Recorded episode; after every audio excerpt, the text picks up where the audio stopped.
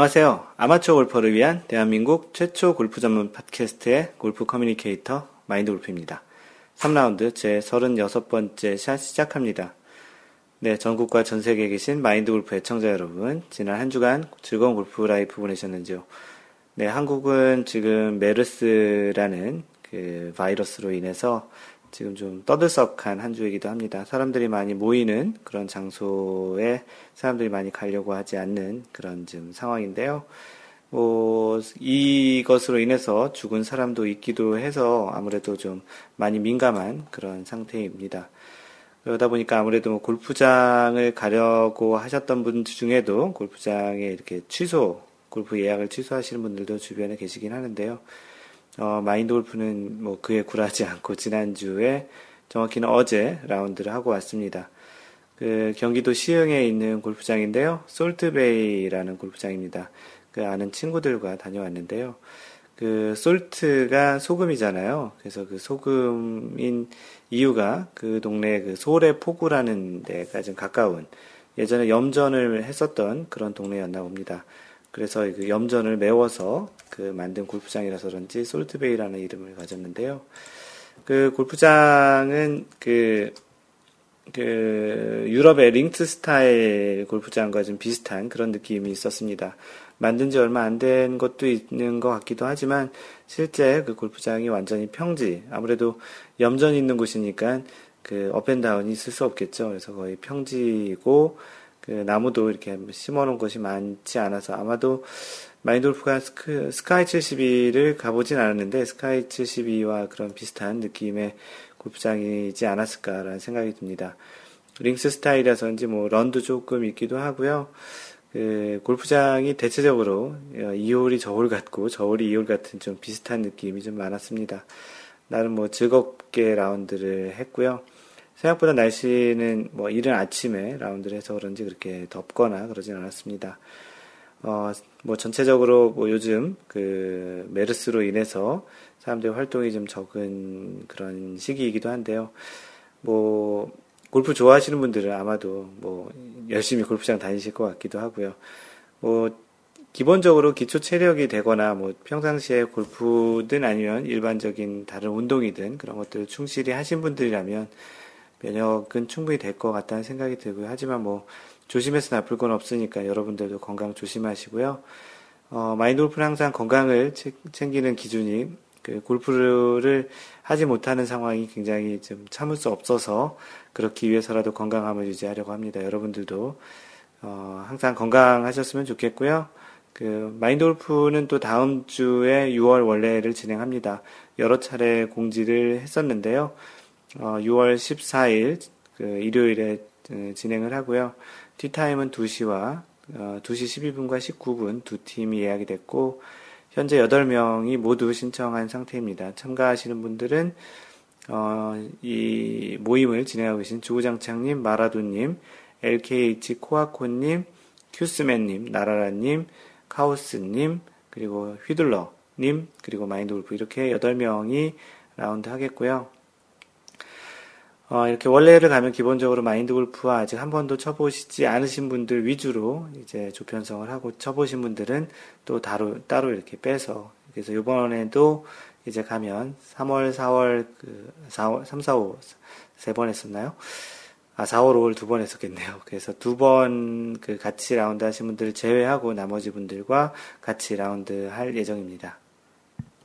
네, 이렇게 매달 그 마인드 골프 원래 일정을 잡아서 하고 있으니까요. 여러분들도 또 마인드 골프를 뭐 꼭 본다라는 측면 아니고서라도 카페 회원님들과 같이 또 이렇게 얼굴을 뵙고 같이 이야기할 수 있는 좋은 자리니까 어, 참가를 뭐 이렇게 꺼려 하시는 분이 계시다면 그렇게 이제 좀 참가하셨으면 좋겠고 지난주에도 한번 얘기 드렸던 것 같지만 마인드 골프가 요즘 일로 인해서 그 주중에 시간을 낼 수가 없습니다. 그래서 주말에 주로 진행하는 것이고요. 혹시 주중에 라운드를 하고 계시, 그 라운드 하고 싶으신 분이 계시면 그 번개 또는 이렇게 공지에 올려서 같이 이렇게 주중에 가실 수 있는 분들 같이 모여서 그 라운드를 하시면 더 좋을 것 같습니다. 만약 그런 분들이 또 이렇게 수줍어서 없으시다면 마인드 골프가 한번 주중에 가실 수 있는 분들을 모으는 그런 공지를 한번 올려보도록 하겠습니다. 네, 지난주 PGA와 세계 랭킹 소식을 전해드리겠습니다. 어, 지난주에 AT&T 바이런 넬슨 대회가 있었고요. 스티븐 보우디치가 18 언더파의 성적으로 우승을 했습니다. 2014년 3월, 지난해 3월에 발레로 텍사스 오픈에서 우승한 이후에 약 2, 1년 2개월 만에 PGA 투어 2승째를 했습니다. 이번 우승으로 스티븐 보우디치는 세계 랭킹이 62계단, 62계단 상승하면서 65위에 올랐습니다. 어, 10위권 내에서는 버바 왓슨과 헨릭 스탠손이 자리 잡, 자리를 이렇게 바꾸면서 각각 버바 왓슨이 3위, 그리고 헨릭 스탠손이 4위입니다. 어, 세계 랭킹 현재 1위는 로리 맥길로이가 43주 1위를 유지하고 있고요. 2위는 조던 스피스가 이제 위치하고 있는데 3.93포인트 차이입니다. 꽤 큰 포인트 차이를 여전히 유지하고 있고요. 지난주에 4.04포인트인데 로리 맥길로이가 그 자신의 나라인 그 아일랜드에서 있었던 그 대회에서 부진하면서 이 포인트 격차가 줄고 있습니다. 어, 참고로 1위 로리 맥길로이의 포인트는 12.99포인트입니다. 한국 선수들의 순위는 안병훈, 그 유러피언 대회에서 우승했던 안병훈이 두 계단 상승하면서 52위고요. 배상문이 87위, 노승열 136위, 최경주 141위, 박성준 234위. 그래서 최근에 이제 안병훈 선수를 제외한 나머지 한국 남자 선수들의 성적은 계속 떨어지고 있습니다. 이번 주 지금 진행하고 있는 대회가 더 메모리얼 토너먼트인데요. 현재 3라운드에서 저스틴 로즈가 15언더파로 단독 1위를 달리고 있습니다. 어, 타이거 우즈가 오랜만에 나온 대회이기도 한데요. 3라운드, 오늘 끝난 3라운드에서 타이거 우즈는 13오버 85타를 치면서 커리어 가장 worst 기록을 냈습니다. 특히 18번 홀에서는 파4 quadruple 보기를 했는데요. 굉장히 많은 실수를 short game에서 하면서 그 좋지 않은 마무리를 했는데요. 그 현재 컷오프를 통과한 선수 중에 가장 최하위를 기록하고 있습니다. 과연 내일 플레이를 할지 아니면 또 어떤 형태로 기권이 될지는 모르겠는데요.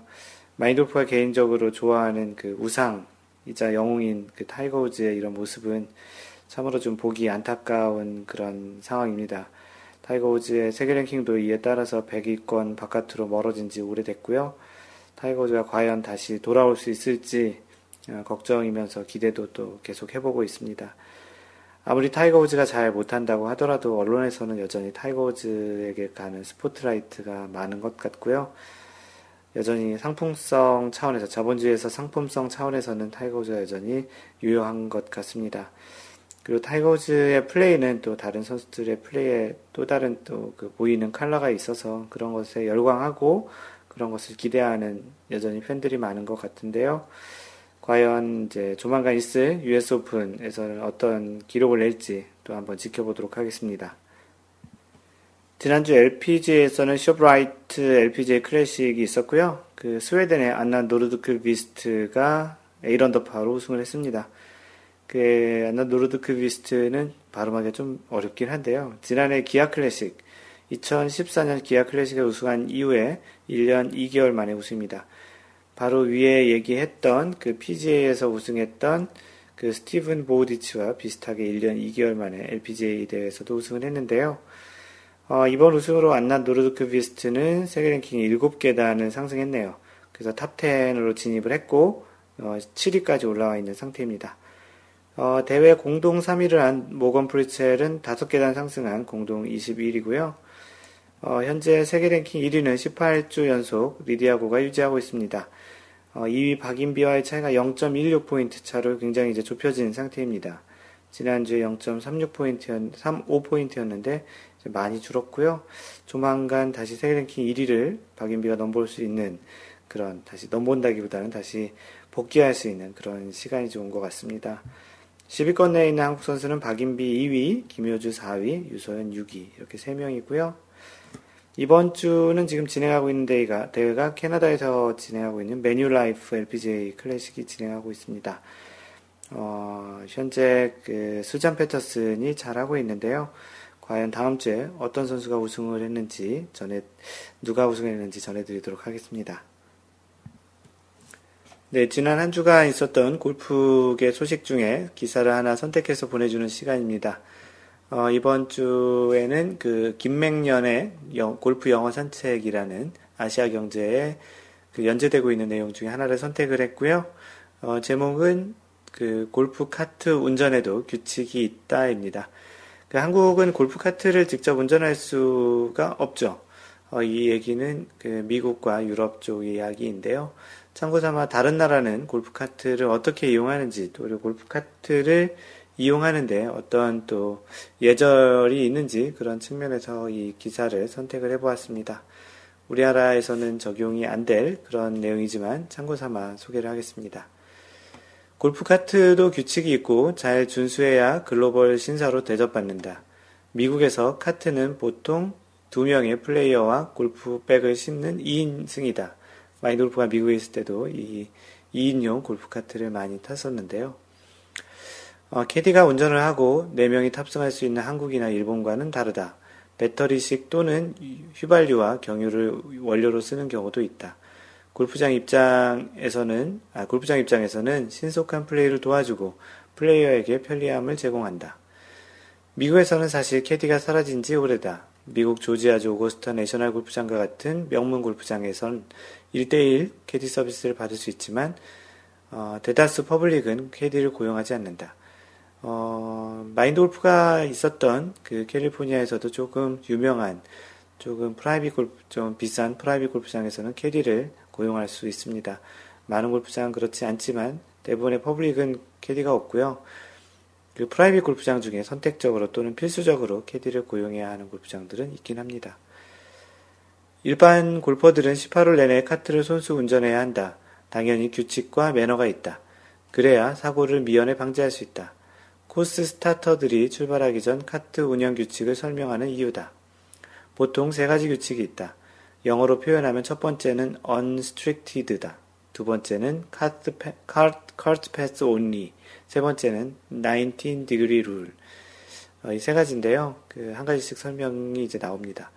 900파운드의 900파운드라면 408kg라고 써 있는데 408kg의 카트에 골퍼가 탑승하면 544kg이 넘기 때문에 일단 잔디를 보호하기 위한 방책이다.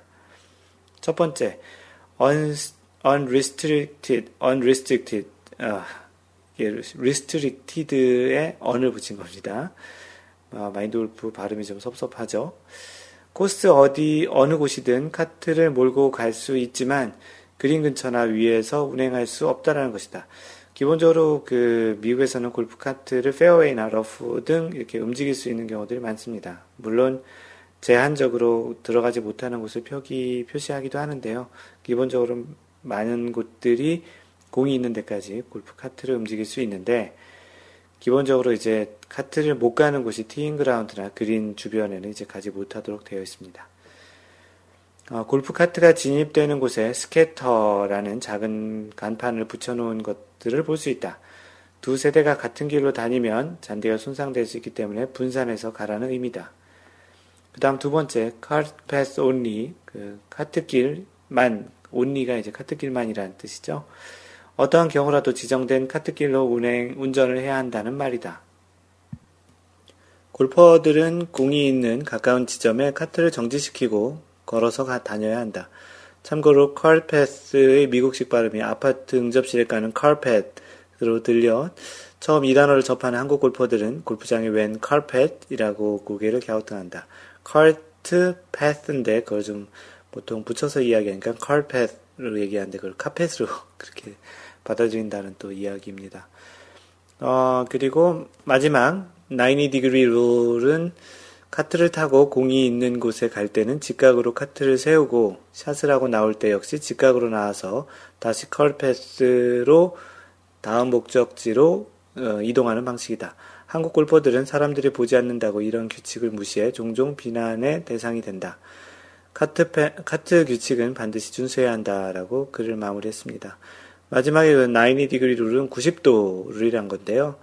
어, 보통은 그 페어웨이나 러프도 들어갈 수 있지만 뭐 비가 오거나 그런 상황에서는 간혹 그 cart path를 들어가지 못하도록 되어 있습니다. 그 페어웨이까지 들어가지 못하도록 되어 있습니다. 그러다 보니까 그런 경우에 뭐 비가 오거나 그래서 그 페어웨이를 좀 이렇게 잘 지켜야 할 경우에는 90도 룰이라고 해서 cart path에 90도 방향으로 직각으로 들어갔다가 다시 나오는 그런 룰을 cart path 그 90 degree rule이라고 합니다. 그래서 이러한 세 가지 룰이 있다라는 것을 그 오늘 기사를 통해서 설명을 드립니다. 네, 우승자를 소개하는 선수인물 탐구 시간입니다. 이번 주는 ShopRite LPGA 클래식에서 우승한 안나 노르드크비스트를 소개하겠습니다. 네, 본명은 안나 노르드크비스트고요. 나이가 1987년생이니까 현재 나이 27살입니다. 그 출생은 스웨덴이고요. 키가 183이네요. 여자치고 굉장히 좀 큰 선수입니다. 한국 선수들에 비하면 굉장히 그 신체적으로 좋은 조건을 가지고 있네요. 그 국적은 스웨덴이고요. 거주는 미국 플로리다입니다. 아마추어 시절 그 안나 노르드 안나 노르드크비스트의 그 경력을 보면 그 유럽과 미국 모두에서 성공적인 아마추어 골퍼의 그런 모습을 보여줍니다. 2004년, 2005년에는 스웨덴 주니어 올해의 선수에 선발이 됐고요. 2005년에는 올해의 스웨덴 선수, 이제 주니어가 2005년에 이제 주니어였다가 주니어에서 벗어나는 그런 시기였나 본데 그때 이제 올해 스웨덴 선수에도 포함이 되었습니다. 2005년 British Girls Open Amateur 챔피언을 했었고요. 또 2000, 같은 해 European Championship에서도 그 bronze medalist가 됐습니다. 그리고 그 다음해인 2006년, 2007년에는 British Ladies Amateur에서 2위를 했고, 그 다음에 2008년에 다시 이제 British Ladies Amateur에서 결국 우승까지 하게 되었네요. 2007년, 2008년에 그 여자 여자 그 British Open이라고 하는 Ricoh Women's British Open에서 컷 통과를 2년 연속 아마추어 자격으로 했고요. 아마추어 선수 중 가장 낮은 타수에게 주는 어, Smyth Salver 그 상을 수상을 하기도 했습니다. 그리고 이제 프로 데뷔에 이제 거의 가까운 2008년 LPGA Q-School에서는 공동 25위를 하며 이제 프로로 이제 LPGA 투어 카드를 획득하게 됩니다. 그리고 또 2009년 연초에 LET Ladies European Tour 유럽 투어의 Q-School에서는 이제 우승을 하면서 본격적인 투어 프로 생활을 시작하게 되는데요. 2009년에 이제 프로 전향을 하게 됩니다. 그 LPGA 프로 데뷔 그 데뷔 이후에 다섯 경기 만에 이제 우승을 하게 되는데요. 그 맥도날드 LPGA 챔피언십에서 LPGA 그 다섯 경기 만에 이제 첫 우승을 하게 됩니다. 그 이 우승으로 솔하임컵에 이제 주장 선발을 이제 두 명을 뽑는데 주장 선발에 이제 뽑히게 되면서 소라인컵에 나가게 되기도 했고요. 그 LPGA 투어 챔피언십에서 데뷔 첫 해 이제 두 번째 우승을 합니다. 평생 한 번 우승하기도 힘든데 데뷔하는 그 해에 두 번의 우승을 하게 됩니다. 그리고 LET 그 유럽 투어에 올해 신인상을 받았고요.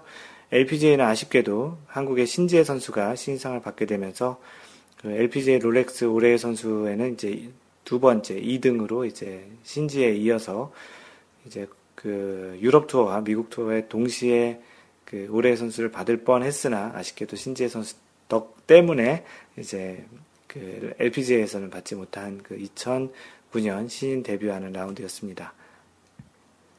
그 2009년 첫 해 굉장히 많은 그 좋은 성적을 보였다가 2010, 11, 12년까지 그리고 13년까지도 큰 두각을 보이지 못했던 안나 노르드크 비스트고요.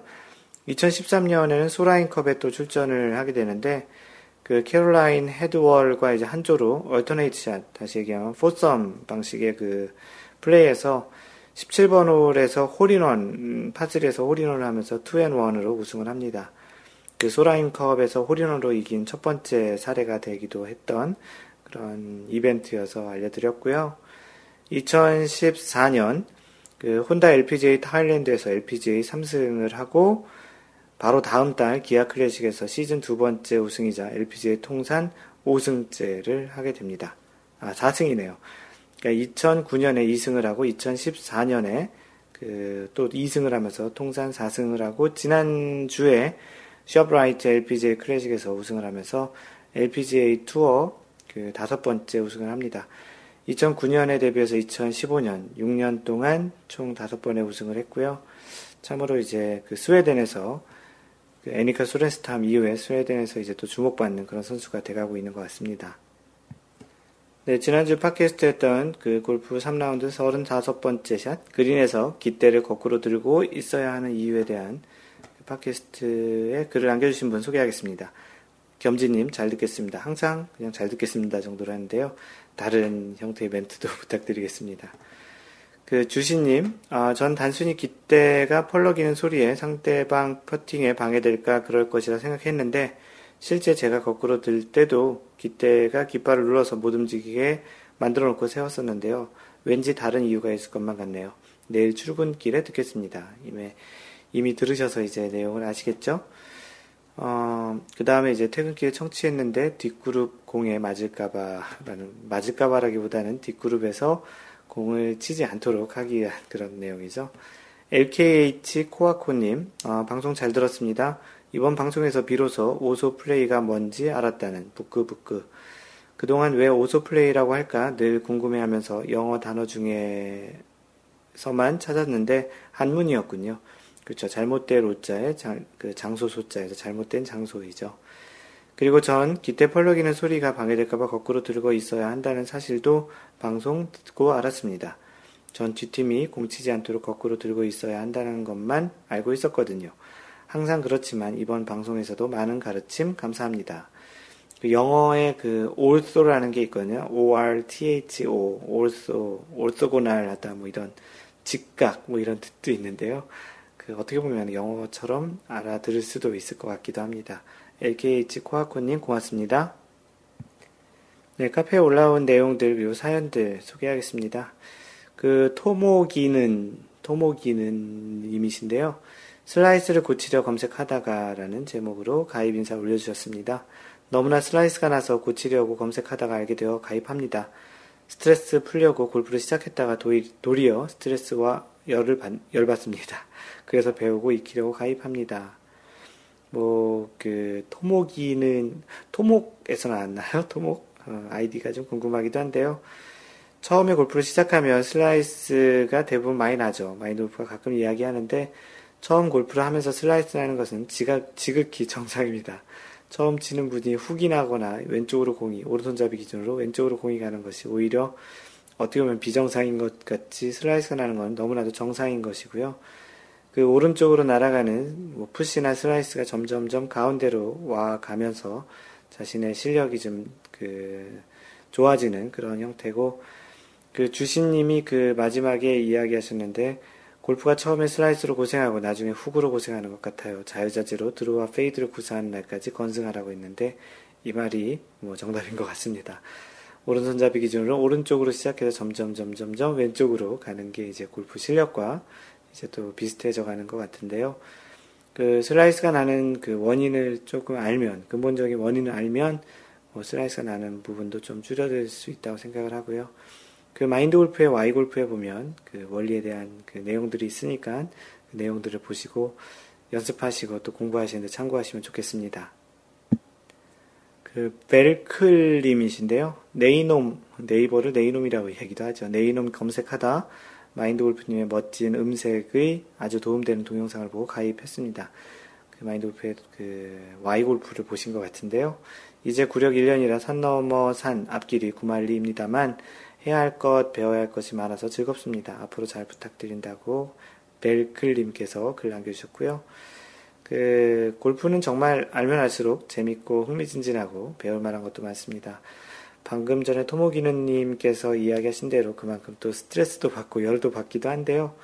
그만큼 또 본인이 하고 싶은 부분이 있는데 그것이 잘 되지 않아서 그 생기는 그런 현상 같은데요. 어떻게 보면 긍정적으로 생각하면 그런 것들도 또 좋은 긍정적인 에너지와 또 다른 노력하는 또 원동력이 되기도 한다고 생각을 합니다. 뭐, 하지만 또 그 스트레스를 많이 받는 반면 또 그 즐거움은 또 이루 말할 수 없는 것 같고요.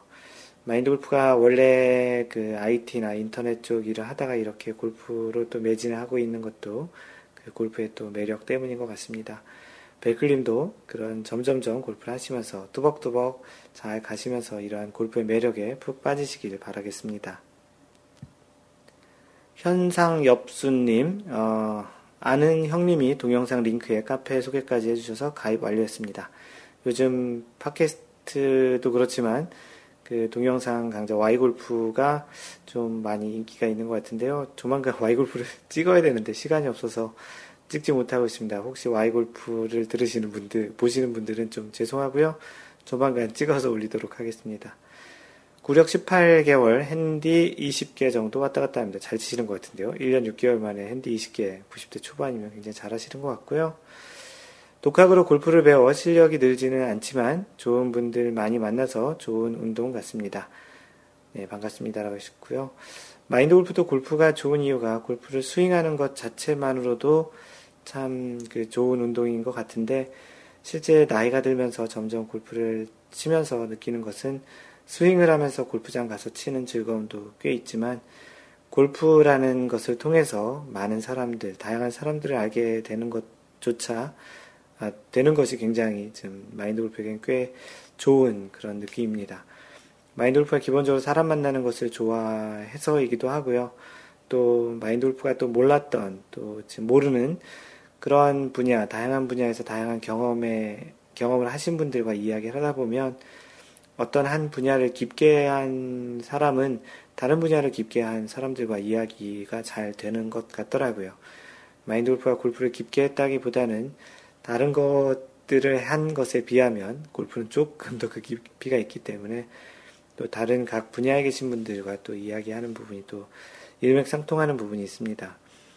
어떤 한 부분을 처음부터 어느 정도 그 나름 즐기고 또 깊이 있게 앉는 과정까지 가는 그 과정이 뭐 즐거움도 있지만 상당히 또 그 힘든 부분도 있는데 그런 과정들이 좀 대, 대부분 좀 비슷한 것 같더라고요. 그래서 그런 분들과 이야기하다 보면은 같이 이렇게 다른 분야지만 또 서로 이렇게 공감하고 같이 이야기할 수 있는 부분도 있고 그 골프를 통해서 또 이렇게 서로 사람에 대해서 알아가는 것도 참 즐거운 것 같습니다.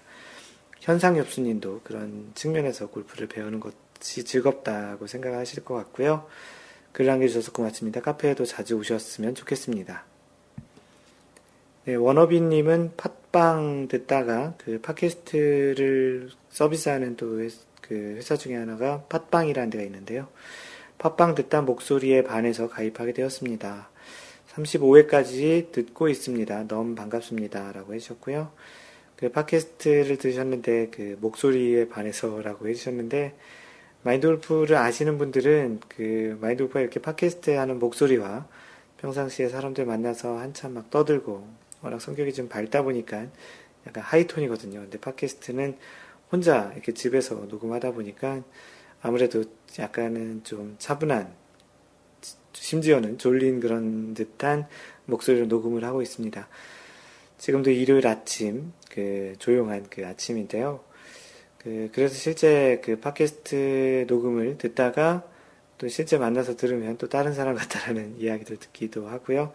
또 마인드 골프를 아는 그런 분들은 팟캐스트를 들으면 어, 내용이 좀 가증스럽다고 목소리가 가증스럽다는 이야기도 하기도 합니다. 뭐 어쨌든 목소리가 뭐 나쁘지 않다고 하시니 고맙고요. 그 카페에도 또 자주 오셔서 마인드 골프와 같이 이야기했으면 좋겠습니다. 그 답글을 달아드렸더니 다 듣지 못했고요. 목소리만 듣던 마인드 오프닝 카페에 가입하게 되어서 반갑습니다. 라고 또 답글을 달아주셨네요. 원어비님 반갑습니다. 텍사스에 살고 계시는 아이잭님이 오랜만에라는 제목으로 올려주셨는데요. 이곳 오스틴도 텍사스에 있는 오스틴이죠. 오스틴도 장마 아닌 장마가 있었던 한 달이었습니다. 어, 아직도 어디에선 수해민과 수해 복구가 진행 중이고 어디에선 골프장이 물에 잠겨 나인홀만 운영을 하고 어디에선 물난리에 휩쓸려 골프장이 문을 닫은 곳도 있답니다. 뭐 굉장히 비가 많이 왔나 보네요. 텍사스 하면은 왠지 비하고는 좀 거리가 멀 것 같은데요. 어, 이번에도 비가 올 거란 예보가 있었지만 다행스럽게도 비 한 방울 보이지 않는 화려한 날씨가 선물처럼 주어진 날이 있었습니다. 수년 동안 물이 말라 바닥이 들여 들어 보이는 그 호수도 물이 가득 찼습니다. 그 배경을 두고 약 8년 만에 사진을 찍어 봅니다. 8년 만에 물이 가득 찼다는 것이 8년 만에 골프장에 사진을 찍어 봤다라는 것인지 모르겠지만 그 티잉그라운드 뒤쪽으로 보이는 파란 하늘과 그 호수에 그 가득 차 있는 물이 아주 잘 나온 사진입니다. 아이잭님 사진을 처음 본 것 같기도 하고요. 조금 이따가 또 소개를 할 또 사진이 있는데 한번 사진을 올리시고 나더니 계속 사진을 또 올리실 것 같은데 반바지에 또 파란색 반바지와 파란색 하늘이 잘 어울리는 그런 사진이었고요. 아이쟁님 뭐 글로만 보다가 이렇게 사진으로 또 보니까 더 반갑습니다.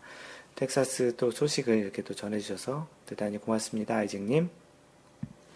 방금 전에 소개한 대로 또 아이쟁님이 그 카트, 방금 전에 얘기했던 2인 카트 있잖아요. 2인 카트가 페어웨이에 이렇게 있는 그 모습인데 그 거기서 앞팀이 밀린다고 그 카트 옆에 기대고 앉아서 이렇게 망중하늘 그, 그 즐기고 있는 그런 사진을 또 올려주셨습니다. 제목이 코스가 밀릴 때이고 코스가 밀려서 기다리다 지쳐 아예 주저앉았습니다. 그린에 앉, 그 페어웨이에 앉아 있는 카트에 기대고 있는 모습을 올려주셨습니다.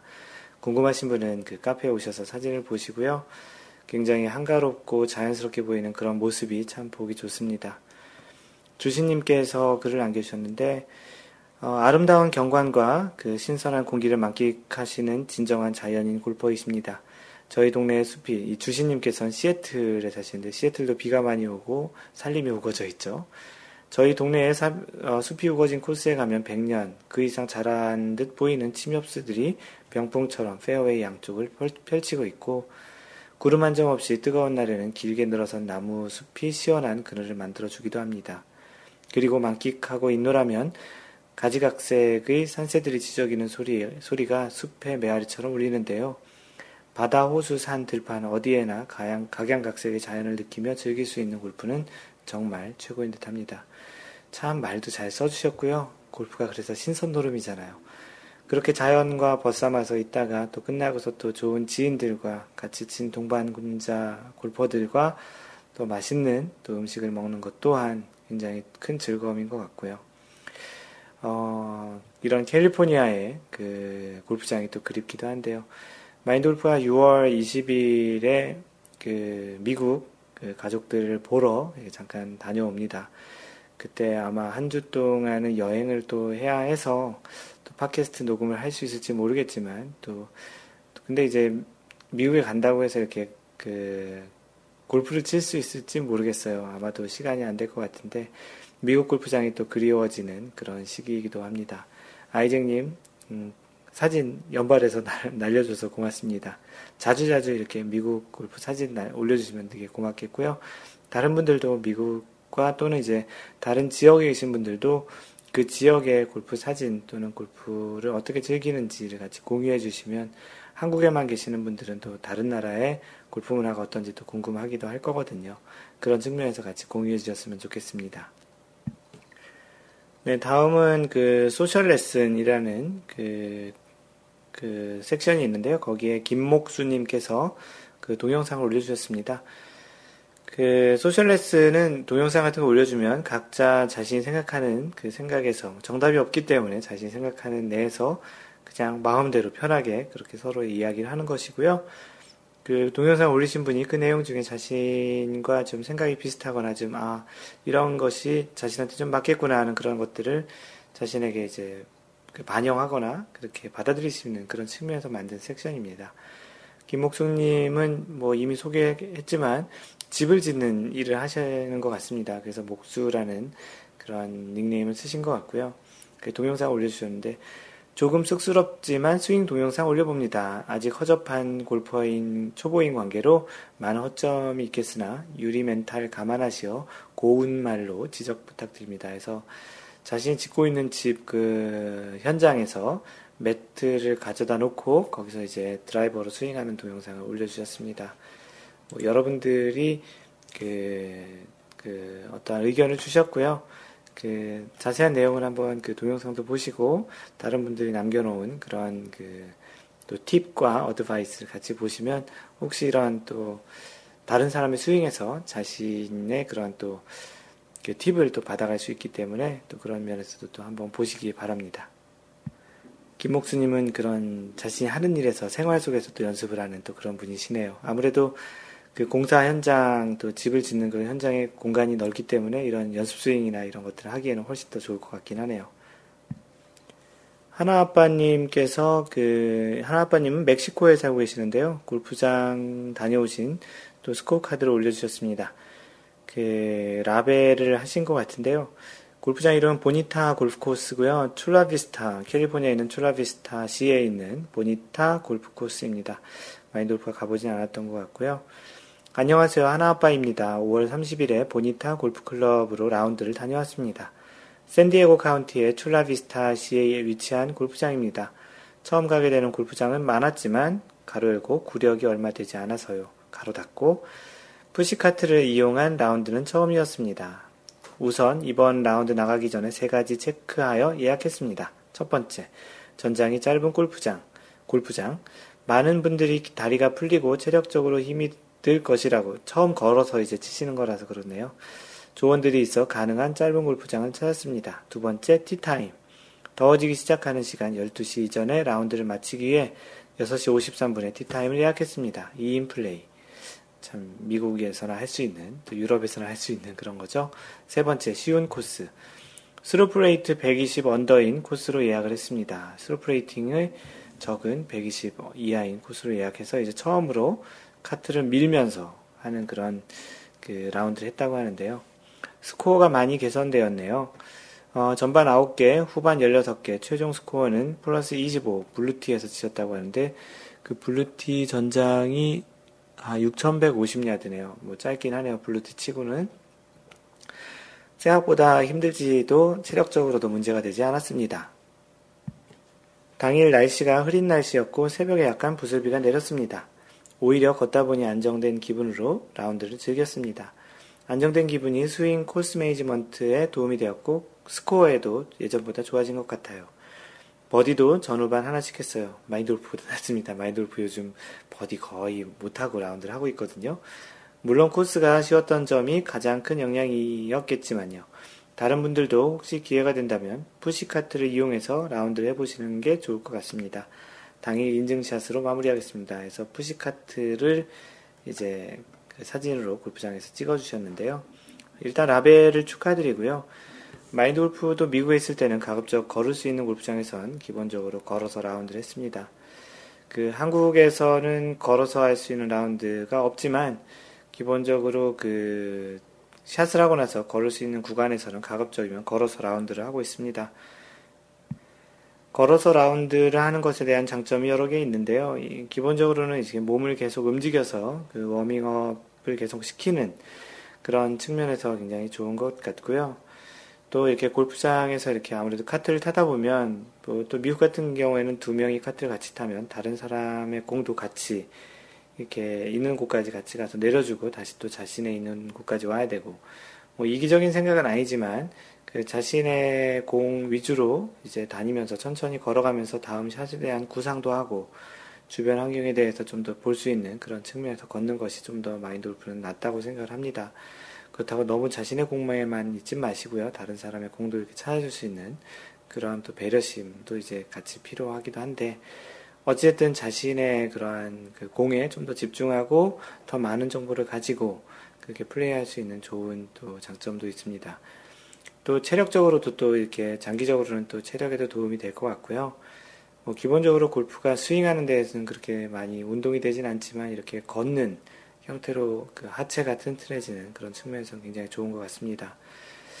뭐 처음으로 이렇게 걸어서 라운드 하신 것 같은데 앞으로도 이렇게 시간과 여유가 되시면 또 그리고 다른 분들과의 조화 또 다른 분들은 다 카트 탄다는데 혼자 이렇게 걷는 것도 좀 때로는 그럴 수도 있거든요. 그런 측면에서는 융통성 있게 그 카트를 이용하시는 것도 좋겠습니다. 라베 축하드립니다. 해피존 K님이 라운드 후기를 올려주셨고요. 순천 부영 CC를 다녀오셨네요. 어, 88타를 치셨고, 버디도 두 개 하셨네요. 요즘 버디를 이렇게 많이 하시는 분들이 많습니까? 마인드 골프는 요즘 버디를 못 해가지고, 어제 라운드도 버디를 하나도 못하고, 보기만 6개 해서, 그 78타를 쳤는데요.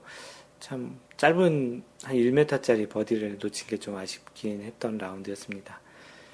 어, 후기를 읽어드리겠습니다. 날씨가 화창하고 좋은 날 즐거운 라운드 했습니다. 그린이 느려서 스리퍼트를 많이 했답니다. 또한 그린에서 방해 공작도 한몫을 해서 버디가 보기가 된 경우도 몇 번 있었지만 재미나게 놀다가 갑니다. 버디 최다 수상으로 볼 12개 피스, 볼을 12개 피스면, 아, 12개. 그 one dozen을 받아가서 또 기분이 좋, 좋아요. 사진 몇 장 공유합니다. 네, 볼도 수상으로 받고 그 동문하고도 많이 치시는 것 같은데요. 골프장이 참 이쁘네요. 언젠가 마인드 골프가 한번 그 지방에 간다고 했는데 이 그 해피존 K님 계신 그곳도 한번 꼭 가보도록 하겠습니다. 저쪽 부산 쪽도 한번 가보고 또 전라도 광주나 그쪽 순천 순천이 전라도 맞죠? 그쪽 지역도 한번 가보도록 하겠습니다. 네, 버디 당주님께서 올리신 그 골프 이거 정말 궁금하다 섹션에 올려주신 내용인데요. 그린에서 마커를 눌러 놓아야 할까요? 라는 질문이십니다. 지난번 라운드에 갔을 때 동반자 한 분이 그린에서 볼 마커를 퍼터로 눌러 놓아야 여러, 놓으라고 여러 차례 지적하시던데 이게 맞는 걸까요? 마커를 옮겨달라고 해서 이동하면 괜찮지 않을, 않나라고 했더니 퍼팅 라인은 잘못 읽을 경우까지 고려해서 에티켓으로 꼭 눌러야 한다고 하시더라고요. 마커에 따라 그린을 손상시킬까 싶기도 하고 너무 과한 요구가 아닐까 싶은데 어떻게 생각하시는지요? 라고 글을 남겨주셨습니다. 그 여러분들이 답글을 남겨주셨는데 파플님 한마디로 배려의 문제지요. 눌러도 상관없다면 눌러주시면 되고 옮겨주셔도 되고 마크를 작거나 얇은 것으로 바꿔주셔도 되고 동반자의 요구사항을 안 들어줄 만한 이유가 상황이 아니라면 가급적 들어주는 게 결과가 좋더라고요.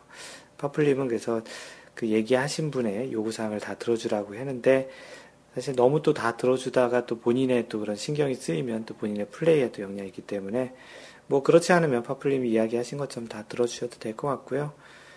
그 부하직전님께서는 그분이랑 라운드 하실 때 퍼터 헤드 말고 퍼터 길이만큼 옮겨주시는 게 어떨까요?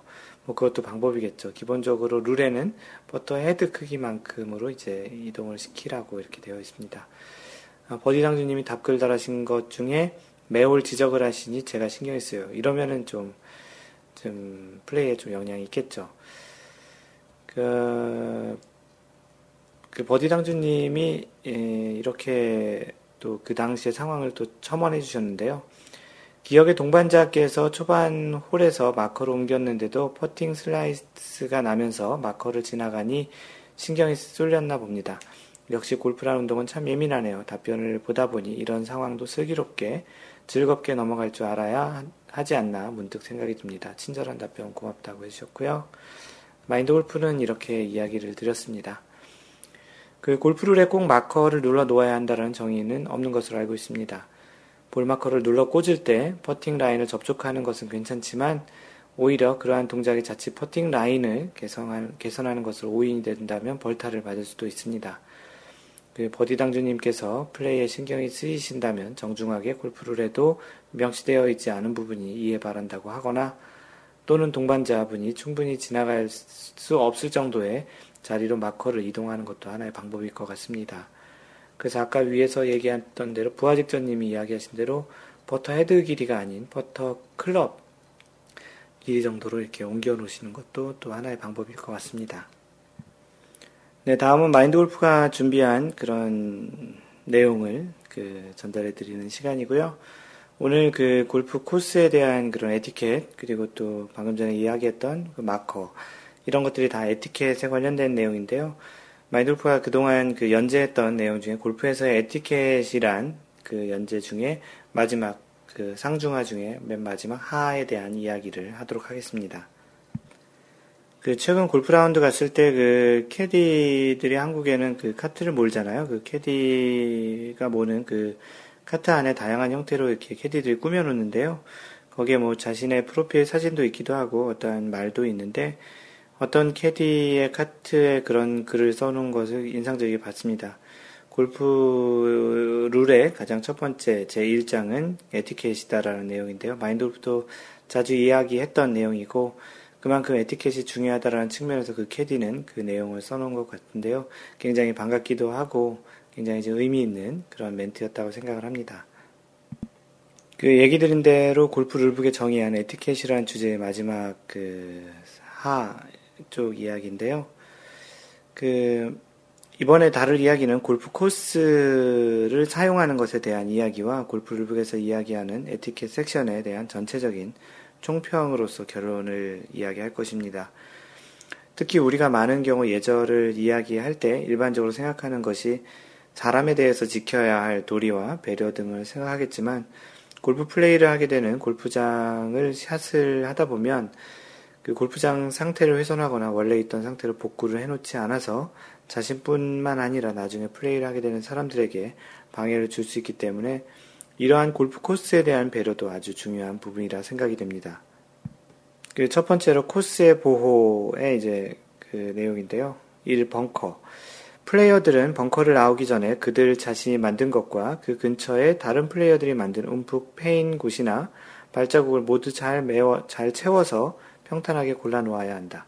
벙커에 가까운 적당한 범위 안에 고무래가 있는 경우에는 이러한 목적을 위하여 그 고무래를 사용하도록 한다라고 되어 있습니다. 그 해저드의 일부이기도 한 벙커는 많은 아마추어 골퍼들 뿐만 아니라 선수들에게도 플레이를 하기에 꺼려지는 장소 중의 하나입니다. 어, 여러 가지 이유가 있겠지만 클럽을 땅에 내려놓지 못하게 어드레스를 해야 하는 것도 그렇고 공을 직접 클럽이 맞지 못하고 그 뒤에 모래를 먼저 치게 되면 공이 제대로 벙커에 빠져나가지도 못하거나 거리가 짧은 것들에 대한 그런 부담이 있는 장소죠. 물론 페어웨이 벙커에서는 그렇지만 그린사이드 벙커에서는 그 공을 직접 맞추는 것이 오히려 좋지 않을 경우도 있습니다. 그 잔디와는 다르게 벙커의 경우 모래가 있어서 자세를 잡을 때도 스탠스에 발이 잘 지지될 수 있게 두 발을 모래에 비비면서 자리를 잡게 되는데요. 이럴 때 모래가 파지기도 하고 모래 상태가 어지럽게 흩어지기도 합니다. 그리고 실제 스윙을 하게 되어 공이나 모래에 클럽이 다 지나가면 모래가 파지거나 흩어서 이렇게 날아가기도 하고 그래서 모래가 있었던 그런 장, 자리가 좀 원래 있던 상태 또는 가지런한 상태가 되지 않은 경우들이 있죠. 골프 룰 중에 공은 원래 있던 상태 그대로 플레이해야 한다라는 조항이 있습니다. 그렇기에 샷을 하고 나서 발자국이나 움푹 팬 곳을 그대로 놓아둔 상태에서 다른 플레이어의 공이 그 곳에 위치한다면 그 플레이어는 그대로 플레이를 해야 하는 상황에 놓여지게 되는 것이죠. 이 상황이 자신에게 벌어진다는 것을 생각해 보면 결코 유쾌한 상황은 아닌데요. 플레이를 하고 나서 그 주변에 있는 고물에 영어로 레이크라고 하는데요. 고물을 사용해서 최대한 그 벙커 상황에 맞게 잘 모래를 펴서 평탄하게 맞는 것도 대단히 중요합니다. 그 마인드 골프가 이렇게 라운드를 하다가 그 선수 지망생들이 이렇게 연습하는 라운드를 본 적이 있는데요. 실제 선수들은 그렇게 발자국 있는 곳에서 플레이하는 경우가 거의 없다고 합니다. 왜냐하면 캐디들이나 뭐 선수 본인들이 그런 그 모래 정리를 잘 해놓기 때문에 그런 일이 없어서 실제 연습 라운드 할 때도 만약에 그렇게 그 발자국 안에 그 공이 들어가게 되면 다시 모래를 그 잘 정리해 놓고 이렇게 친다고 합니다. 그렇기 때문에 아마추어 여러분들도 동반자들과 이야기를 해서 만약에 조금 심하다 싶을 정도의 발자국이나 어떤 움푹 패인 곳에 들어가면 그 상태를 잘 개선해서 그 치는 것도 하나의 자신들만의 로컬 룰로 적용해서 치는 그런 또 재미도 있을 것 같습니다. 반면 높은 곳에서 공이 떨어져가지고 공이 fried egg처럼 파인 것은 원래 자연스럽게 그렇게 되는 것이니까 그건 그대로 플레이를 해야 되겠죠. 두 번째, 디봇, 볼마크 및 골프화에 의한 손상의 수리. 플레이어들은 그들 자신들이 만든 디봇 자국과 볼의 충격에 의해 퍼팅 그린 면의 손상, 플레이어 자신이 만들었거나 그렇지 않았거나에 상관없이 그 그린 면의 손상을 반드시 잘 고쳐 놓아야 한다. 그리고 골프화에 의한 퍼팅 그린 면의 손상은 같은 조의 플레이어 모두가 그 홀을 홀의 플레이를 끝낸 후 곧 수리해 놓아야 한다라고 되어 있습니다. 벙커 지역 이외에도 클럽이나 골프화로 인해서 지면이 손상되는 경우가 있는데요. 페어웨이나 러프 같은 곳에서 일명 공을 치고 난 이후에 클럽이 지면을 파면서 만드는 디봇이 생기기도 합니다. 디봇이라는 것이 사실 아마추어의 경우 잘 만들어지지 않지만 디봇이 만들어 왜 그러냐면 디봇이 만들어지려면 그 하향 타격 down blow 또는 뭐 descending blow라고 하는데 그런 스윙이 되어야 하는데 이러한 스윙은 사실 쉽지는 않습니다. 반면 소위 뒷땅을 치는 샷으로 인해서 지면이 파이는 경우는 종종 있습니다. 뭐 디봇이나 뒷땅이나 잔디가 파이게 되면 날아간 디봇을 가져다가 다시 메워 놓거나 디봇 mix를 뿌려서 잔, 다시 잔디가 잘 자랄 수 있도록 해주는 것이 코스에 대한 배려가, 배려입니다. 뭐, 잘 친 샷이 페어웨이에 떨어졌는데 공교롭게도 그 공이 디봇 자국 안에 들어가 있었던 경험들은 누구나 있을 것 같은데요. 반대로 자신이 만든 디봇에 누군가의 공이 들어올 수도 있으니 디봇 자국을 능동적으로 메워놓는 행위는 분명 골프를 좋아하는 사람으로서의 기본적인 에티켓이라 할 수 있을 것입니다. 그린에서는 그린을 공략한 공이 날아와서 떨어지면서 생기는 pitch mark로 인해서 그린이 손상되기도 하는데요. 이 pitch mark를 어떻게 처리하는지를 잘 몰라서 보수를 하지 않는 경우도 있지만 대부분의 경우 그런 자국을 보수해야 하는지를 모르는 경우도 많습니다. 특히 한국에서는 캐디가 대부분 이러한 보수 작업을 대신해 주기 때문에 직접적으로 플레이어가 하는 경우는 좀 보기 드물 것 같고요. 하지만 선수들의 플레이를 보더라도 캐디가 하지 않고 선수들이 직접 하는 모습을 볼 수 있습니다. 샷을 하기 전에 그린에서 보수를 할 수도 있는 것은 두 가지 상황에서만 가능합니다.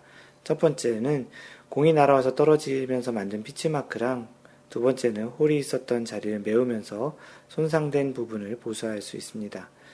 이외의 상황에서는 보수를 하는 경우에 벌타를 받게 되는데요.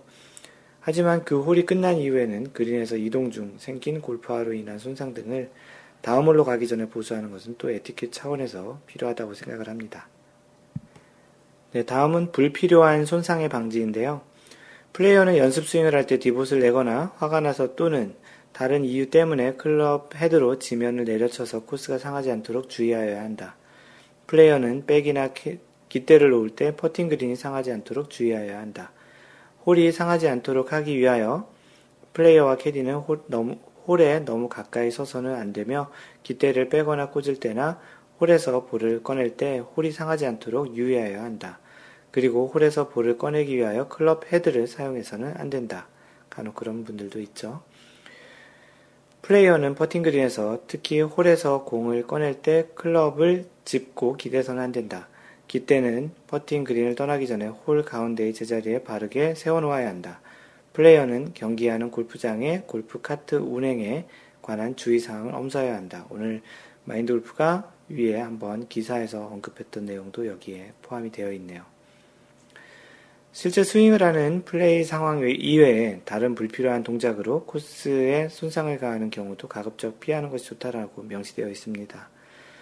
대부분의 내용은 읽어보시면 충분히 이해가, 들어보시면 이해가 갈 만한 내용들일 텐데요.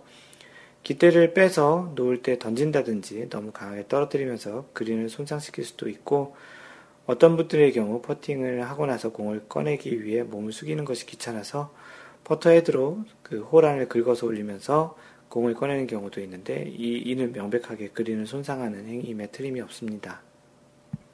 마인드 골프도 글을 쓰면서 알게 된 사실 중에는 홀인을 하고 나서 공을 꺼낼 때 한쪽 손을 그 한쪽 손에 클럽을 지탱하고 공을 꺼내곤 했었는데요. 생각해 보니 이 행위 자체도 그린을 조금 누를 수 있는 상황이 있을 수 있기 때문에 그린을 손상시킬 수 손상시키지 않도록 좀 조심을 해야 되겠다는 생각이 듭니다. 간혹 샷이 마음에 들지 않아 클럽을 집어 던진다라든지 클럽으로 땅을 내려치면서 땅을 손상하는 경우도 좀 있는데요.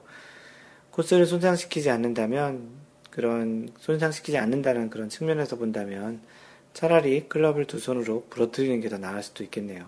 물론 그런 일이 있으면 좀 안 되겠지만 말입니다. 가장 많이 하는 손상은 연습 스윙을 하면서 땅이 그 파여서 디봇이 생기는 정도로 샷을 하기 전 스윙을 하는 경우가 너무나도 많이 있는 것 같습니다. 마인드 골프가 아는 어떤 분은 실제 스윙 전에 꼭 땅에 클럽이 맞지 않으면 실제 스윙에 들어가지 않고 계속 땅을 치는 연습을 하기도 합니다. 코스에 대한 에티켓 측면에서 아주 좋지 못한 pre-shot routine이라고 생각이 들고요. 이제 그 골프 룰에서 얘기하는 에티켓 섹션의 마지막 부분인데요. 결론입니다. 위반 시의 벌이라는 내용과 하면서 내용에 대해 설명을 하면서 전체적인 결론을 맺는 그런 조항입니다. 플레이어들이 본 그 챕터의 지침을 준수할 경우 각자가 더 유쾌한 게임을 즐기게 될 것이다. 플레이어가 라운드 중에 또는 어떤 기간에 걸쳐 계속해서 이 지침을 무시하고 다른 사람에게 피해를 끼친 경우 위원회는 위반 플레이어에 대하여 적절한 징계 조치를 고려하도록 권장한다. 이러한 징계 조치에는 예를 들어 코스에서 한정된 기간 플레이가 금지되거나 일정한 횟수의 경기 참가가 금지되는 조치가 포함된다. 이것은 본 지침에 따라서 플레이하려는 다수의 이익을 보호한다는 관점에서 정당하다고 인정할 수 있다. 위원회는 플레이어가 에티켓에 중대한 위반을 했을 경우 규칙 33-7에 의하여 플레이어를 경기 실격시킬 수 있다. 그래서 이러한 내용을 위반했을 때는 음, 경기 실격까지도 가능하다는 이야기입니다. 그 세 번에 걸친 그 팟캐스트에서 골프에서 에티켓이란 제목으로 골프 룰북에서 정의한 에티켓을 좀 장황하게 설명을 하는 이유는 골프를 좋아하고 즐기는 것의 대부분이 많이들 골프 스윙에 너무 많이 치우쳐져 있지만 그러한 기술적인 것 이외에 골프를 좀 더 깊이 있게 그리고 풍성하게 또 재미있게 즐기기 위하여 골프에서 중요시하는 에티켓을 알고 그 바탕 위에서 골프를 즐길 수 있다면 그 또한 큰 즐거움이라 생각이 들었기 때문입니다. 아마추어이기에 프로들처럼 엄격하게 골프 룰을 적용하고 때로는 이로 인해서 스트레스를 받을 수도 있지만 원래의 골프 경기가 어떤 것인지를 알고 조금은 융통성 있게 즐기는 것은 경기의 룰을 모르고 또는 잘못 알고 즐기는 것과는 조금 차원이 다른 이야기라 생각이 됩니다. 심판이 없는 뭐 룰위원은 있지만 심판이 없죠. 심판이 없는 독특한 운동이 가능한 것은 골프가 이러한 에티켓 위에서 경기가 진행되고 다른 누가 어, 봐서라기보다는 골퍼 자신들이 신사적으로 양심에 맞게 정당하게 골프 플레이를 하는 것이 밑바탕이 되기에 또는 되어야 하기에 가능한 일일 것 같기도 합니다.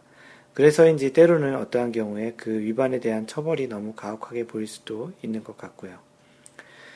일반 아마추어의 경우 대부분 어느 정도 사회 생활과 나이를 먹고 하게 되는 경우가 많은데요. 사회 생활에서도 마찬가지인 것처럼 다른 사람에 대한 배려가 바탕이 되는 골프가 되면 여러분의 골프는 좀 더 풍성하게 만들어지고 동반자들에게도 받아들여질 것 같습니다. 룰은 상대방에게는 관대하게 자신에게는 엄격하게 할 때 좀 더 원활한 동반자의 골프 라운드가 될 것입니다. 다음 라운드에서는 상대방에 대한 배려뿐만 아니고 코스에 대한 배려 차원에서도 한번 고민을 해보시고 라운드를 해보시는 것은 어떠실지요? 네, 마인드 골프가 준비한 골프 이야기였고요. 오늘은 그 에티켓의 세 번째 마지막 그 글을 소개했습니다. 에티켓 아무리 강조해도 그 지나치지 않는다라고 생각이 되고요. 여러분들은 과연 어떻게 에티켓을 잘 지키고 있는지 한번 생각해보는 그런 계기가 되었으면 좋겠습니다. 다음은 마인드 골프가 읽어주는 골프 룰북 시간이고 제 21조 그 볼의 볼의 닦기라는 볼 공을 닦는 부분에 대한 내용이고요. 굉장히 짧습니다. 오늘 여기 21조까지 하겠습니다. 퍼팅 그린에 있는 볼은 어, 규칙에 의하여 집어 올렸을 때는 그 볼을 닦을 수 있다. 당연하죠. 그, 뭐 당연한, 당연하다고 생각하는 것은 뭐 누구나가 다 그렇게 하고 있으니까.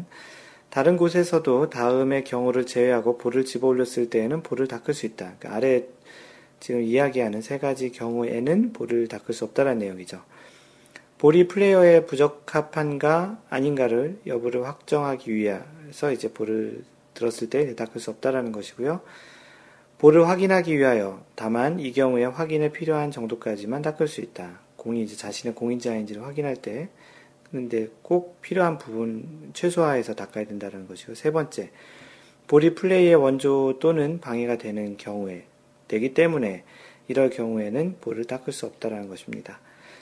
어떻게 보면은 그 winter rule이나 그런 것처럼 적용이 되지 않았을 경우에 기본적으로 공에 어떤 흙이 묻었을 때에는 공을 닦을 수 없다라는 거죠. 다만 그 공이 자신의 공인지 확인하기 위해서 그 부분이 닦여져야 한다면 그 부분은 또 닦을 수 있다라는 내용입니다. 한 홀의 플레이 중에 자신의 볼을 닦은 경우 플레이어는 1벌 타를 받고 그 만약에 이제 이런 예외 조항이 아닌 경우에 닦았을 때는 1벌타를 받고 볼을 집어 올렸을 때에는 그 볼을 replace 하지 않으면 안 된다. replace 해야 한다라는 내용입니다. 볼을 replace 해야 하는데 하지 않은 경우 플레이어는 해당되는 규칙에 의해서 일반의 벌은 받지만 규칙 21 위반 그 공을 닦는 거에 대한 그, 그 벌에 의해서는 추가로 1벌타는 받지 않습니다. 라고 되어 있습니다. 그래서 오늘 이야기한 내용은 공의 닦기에 대한 21조에 대한 내용이고요. 다음번 마인드 골프가 읽어주는 골프 rulebook에서는 제 22조 플레이어의 원조 또는 방해가 되는 볼이라는 굉장히 많이 쓸 수 있는 이야기들에 대한 이야기를 골프 rulebook으로 설명을 해드리도록 하겠습니다. 이것으로 마인드 골프가 읽어주는 골프 rulebook도 마무리하겠습니다. 마인드 골프의 글은 마인드골프.net 블로그에 오시면 되고요. 그 마인드 골프 블로그가 이제 누적 방문자가 이제 100만 만에 이제 거의 다가가는데요. 참 뿌듯한 그런 숫자입니다. 숫자에 연연하는 건 아니지만 그렇게 많은 분들이 또 마인드 골프에 글을 오셔서 보신다는 것 자체도 또 굉장히 뿌듯한 일이기도 하네요. 페이스북은 facebook.com slash mindgolf 또는 페이스북에서 마인드골프를 검색하시고요. 트위터는 at mindgolfer 네이버는 마인드 골프라고 네이버에서 네이버 네이버에서 마인드 골프 카페라고 검색하시면 되고요. 어, 카페.네이버.com slash mindgolfer입니다. 이메일은 mentor at mindgolf.net이고요. 마인드골프가 직접 운영하는 쇼핑몰 마인드 골프 품격 반올림 마인드골프샵.com입니다. 마골샵.com도 가능하고요. 유튜브는 유튜브에서 마인드 골프를 검색하시면 그 원리를 설명하는 Y 골프와 에티켓을 설명하는 에티켓 골프가 나옵니다. 그 카톡 아이디는 mindgolfer 마인드 골퍼입니다. 항상 얘기하듯이 배려하는 골프 하시고요. 이상 골프 커뮤니케이터 마인드 골프였습니다. 다음번 3라운드 제 37번째 샷에서 만나요. Don't worry, just play mind golf. Bye!